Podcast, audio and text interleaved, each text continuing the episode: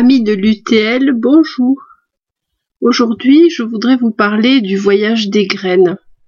Cela m'a été inspiré par un livre magnifique, dont le titre est justement Graines, et qui parle de leur voyage sur notre planète.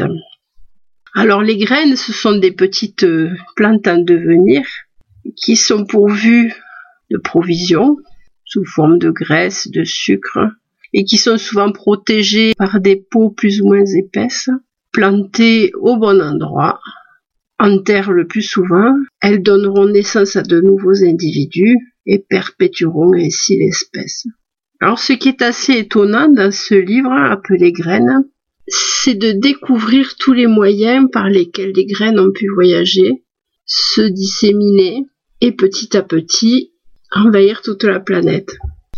Tous ceux qui luttent ardemment pour garder un gazon exempt de pissenlit savent exactement de quoi je vous parle. Le pissenlit, justement, petit missile aéroporté, muni d'un parachute, il fait partie des graines qui voyagent avec le vent. Elles peuvent être extrêmement ténues, légères ou équipées d'appendices qui leur permettent de voler plus loin. C'est le cas par exemple des graines que l'on trouve dans les cônes de pin, qui sont munies d'une petite aile membraneuse et délicate. C'est le cas aussi des samars de frêne, des hélicoptères des érables, toutes ces choses que l'on voit passer et qui enchantent les enfants et les petits chats. On verra quand même que un seul moyen ne suffit pas. Par exemple, si vous recevez une graine de pissenlit dans les cheveux et que vous la transportez, la graine aura utilisé deux moyens de se déplacer. D'abord le vent, anémochorie, et ensuite l'homme, anthropochorie. Que de termes savants pour décrire ce genre de choses. Petite racine grecque. Chorie, je suppose que ça vient d'un verbe chorène, enfin bon, je n'ai pas fait de grec comme beaucoup de gens, et en préfixe, la description du moyen de transport. Dans anémochorie, on reconnaît le préfixe anémo qui fait penser à anémomètre, l'appareil qui mesure le vent, et anthropochorie, euh, ben en ce moment on parle beaucoup de l'anthropocène, donc tout le monde va savoir qu'il s'agit de l'homme, ou de la femme d'ailleurs. Donc après l'anémochorie, qui s'écrit d'ailleurs anémochorie, nous avons un autre moyen de transport, c'est l'eau, hydrocorie. C'est ainsi que les noix de coco sont passées d'île en île, que certaines noix, comme celles qui sont originaires des Seychelles et qu'on appelle cocofesses à cause de leur forme, ont aussi voyagé.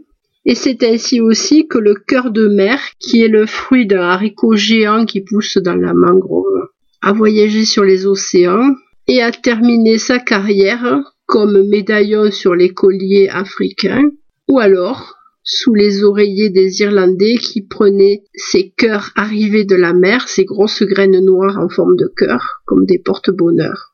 Mais le scientifique voulant être précis, l'eau, effectivement, est en cause, mais la navigation aussi. Donc, on va pouvoir aussi parler de nautochorie. On reconnaît le début d'un mot comme nautisme ou nautique et qui explique qu'il s'agit bien là de navigation. Alors, les coques de bois peuvent aider les graines à, à flotter, mais il existe aussi d'autres tactiques, c'est-à-dire la forme. En l'occurrence, si on pense à la berce du Caucase, les petites graines ont la forme de berceau et peuvent partir au fil de l'eau pour se semer plus loin. Suivons les classifications pointilleuses des scientifiques pour ce qui est de la zoochorie. Alors, zoochorie, ce sont les animaux qui vont se charger de disséminer les graines. Mais, soyons précis, il va y avoir l'endozoochorie, endo, dedans, donc les animaux qui vont transporter les graines à l'intérieur de leurs intestins. Alors ça, c'est quelque chose qui est doublement bénéfique, c'est-à-dire la graine prend l'avion, enfin ce qui en tient lieu, et peut voyager très loin, mais en plus les sucs digestifs des oiseaux arrivent à attaquer l'enveloppe extérieure de la graine et quelquefois c'est un passage indispensable, et cela va faciliter une germination ultérieure, qui en plus sera accompagnée de l'engrais nécessaire. Alors on a bien compris que si ces graines ne sont pas digérées, c'est qu'elles sont enveloppées d'une écorce ou d'un bois solide. Ça peut être le cas par exemple de noyaux de cerise. Et c'est un casse-tête qui a longtemps préoccupé les botanistes. On se demandait comment faire germer des graines exotiques jusqu'au jour où on a eu l'idée de les tremper dans des acides pour reproduire ce qui se passait, par exemple, dans le tube digestif d'un perroquet. Bon, les graines voyagent, c'est vrai, par oiseau, mais elles peuvent aussi emprunter la voie terrestre. Peut-être avez-vous observé, lors d'une promenade, des noyaux de merise à l'intérieur d'une déjection de renard. Continuons dans la précision. Si les animaux portent les graines sur leur fourrure ou sur leurs plumes, nous serons en présence d'épisochorie. Une histoire que j'aime particulièrement, c'est celle de le notaire. Le notaire est arrivé d'Amérique dans des ballots de fourrure de castor et on a pu constater leur progression tout au long des chemins où les fourrures étant portées à dos de mule ou sur des chariots et secouées à qui mieux mieux, semaient des graines le long de la route.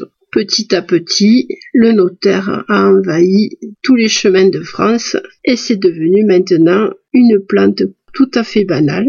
Vous avez certainement déjà aperçu ces belles fleurs jaunes. Le nom qu'on lui donne, un notaire du Missouri, rappelle d'où elle vient et on raconte que sa racine cuite a un goût de viande fumée, ce qui lui vaut le nom de jambon du jardinier. Comme on ne pousse jamais la précision assez loin, le transport de graines par les fourmis a lui aussi un nom, la mimécochorie,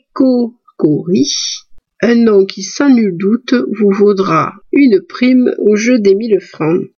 Notons d'ailleurs que ce n'est pas du tout juste pour les écureuils. Pourquoi un nom spécial pour les fourmis alors que les écureuils, avec leurs petites caches de provisions, arrivent à disséminer noix et noisettes un peu partout et participent au reboisement. Une autre fantaisie, le semis par gravité. Les graines roulent en bas des pentes et sont transportées de cette façon. Je pense que c'est sur ce modèle que les figuiers de Barbarie disséminent leurs graines. Mais que dire de la noisette du dessin animé L'Âge de glace ? Qui rebondit sur tous les coins de l'écran, attrapé par l'écureuil, transporté sur l'eau, dévalant les pentes. Quel serait le nom qui pourrait traduire tous les transports dont elle a été victime? Un mot à rallonge très certainement. Bon, sérieusement, revenons à nos moutons. Puisque nous sommes dans les choses dynamiques, examinons le procédé qu'utilisent certaines plantes pour envoyer loin, loin, loin leurs petites graines. C'est une méthode d'ailleurs qui est utilisée par ce que l'on appelle les plantes envahissantes. Beaucoup de graines envoyées loin. Eh bien, ce procédé s'appelle l'autochorie. L'éclatement des fruits mûrs catapulte les graines très très loin.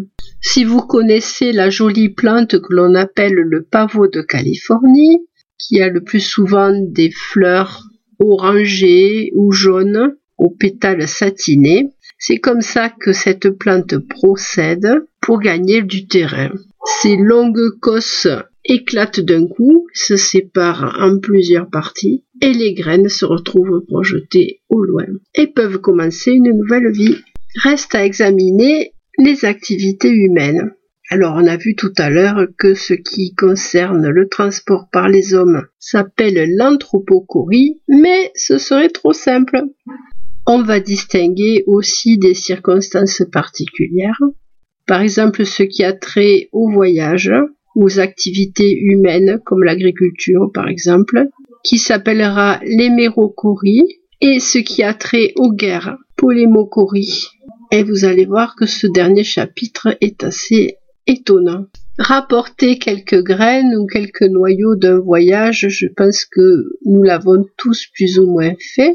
Pour ce qui est des activités agricoles, on peut comprendre aussi qu'il y ait des transports de graines et en vue de semis ou pour reproduire des variétés qu'on a vues ailleurs et qu'on trouvait intéressantes. Je pense aussi aux colporteurs qui devaient avoir un rôle dans la diffusion de certaines variétés en transportant graines et noyaux. Et n'oublions pas non plus certaines migrations où les gens partaient accompagnés de leurs semences. Je pense en particulier à la conquête de l'Ouest américain. C'est dans le livre Graines dont je vous ai déjà parlé et où le transport des graines n'est en fait qu'une petite partie de ce bel ouvrage que j'ai découvert l'action qu'avaient eu les guerres sur la diffusion de certaines semences. Et là, étonnement, on se rend compte qu'en fait, au moment de la guerre de quatorze en particulier, mais il y en a eu d'autres, à un moment où il y avait encore des chevaux, les fourrages pouvaient être un vecteur de dissémination de graines étrangères.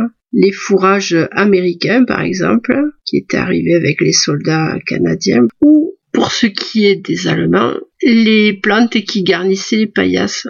On se rappelle d'ailleurs que le terme de paillasse vient justement de la garniture de plantes séchées qui constituait les matelas quand on n'avait pas les moyens de les garnir de laine. Ma mère m'avait raconté d'ailleurs que quand on voulait éviter les allergies chez les enfants et pour leur garantir une bonne santé, les paillasses des bébés étaient en fait garnies avec du varech séché, ce qui avait, paraît-il, beaucoup de vertus. Pour revenir à nos soldats, moi je suis personnellement émue par ces anecdotes autour de la guerre et ce que cela évoque de cette pauvre vie que les soldats et les bêtes avaient dans les tranchées ou sur les fronts. Il nous en reste des plantes, ainsi que des balles et des obus pris dans le bois de nos forêts. Décidément, je préfère imaginer un soldat rentrant de croisade ou de campagne napoléonienne, avec quelques noyaux dans ses poches, noyaux qu'il pourra planter dans son jardin et regarder pousser, en compagnie de sa famille retrouvée. Voilà, amis de l'U T L, j'espère que ce petit voyage au pays des graines vous a plu. Je vous dis à très bientôt. C'était Annick Valéry pour les Causeries Vertes. Portez-vous bien.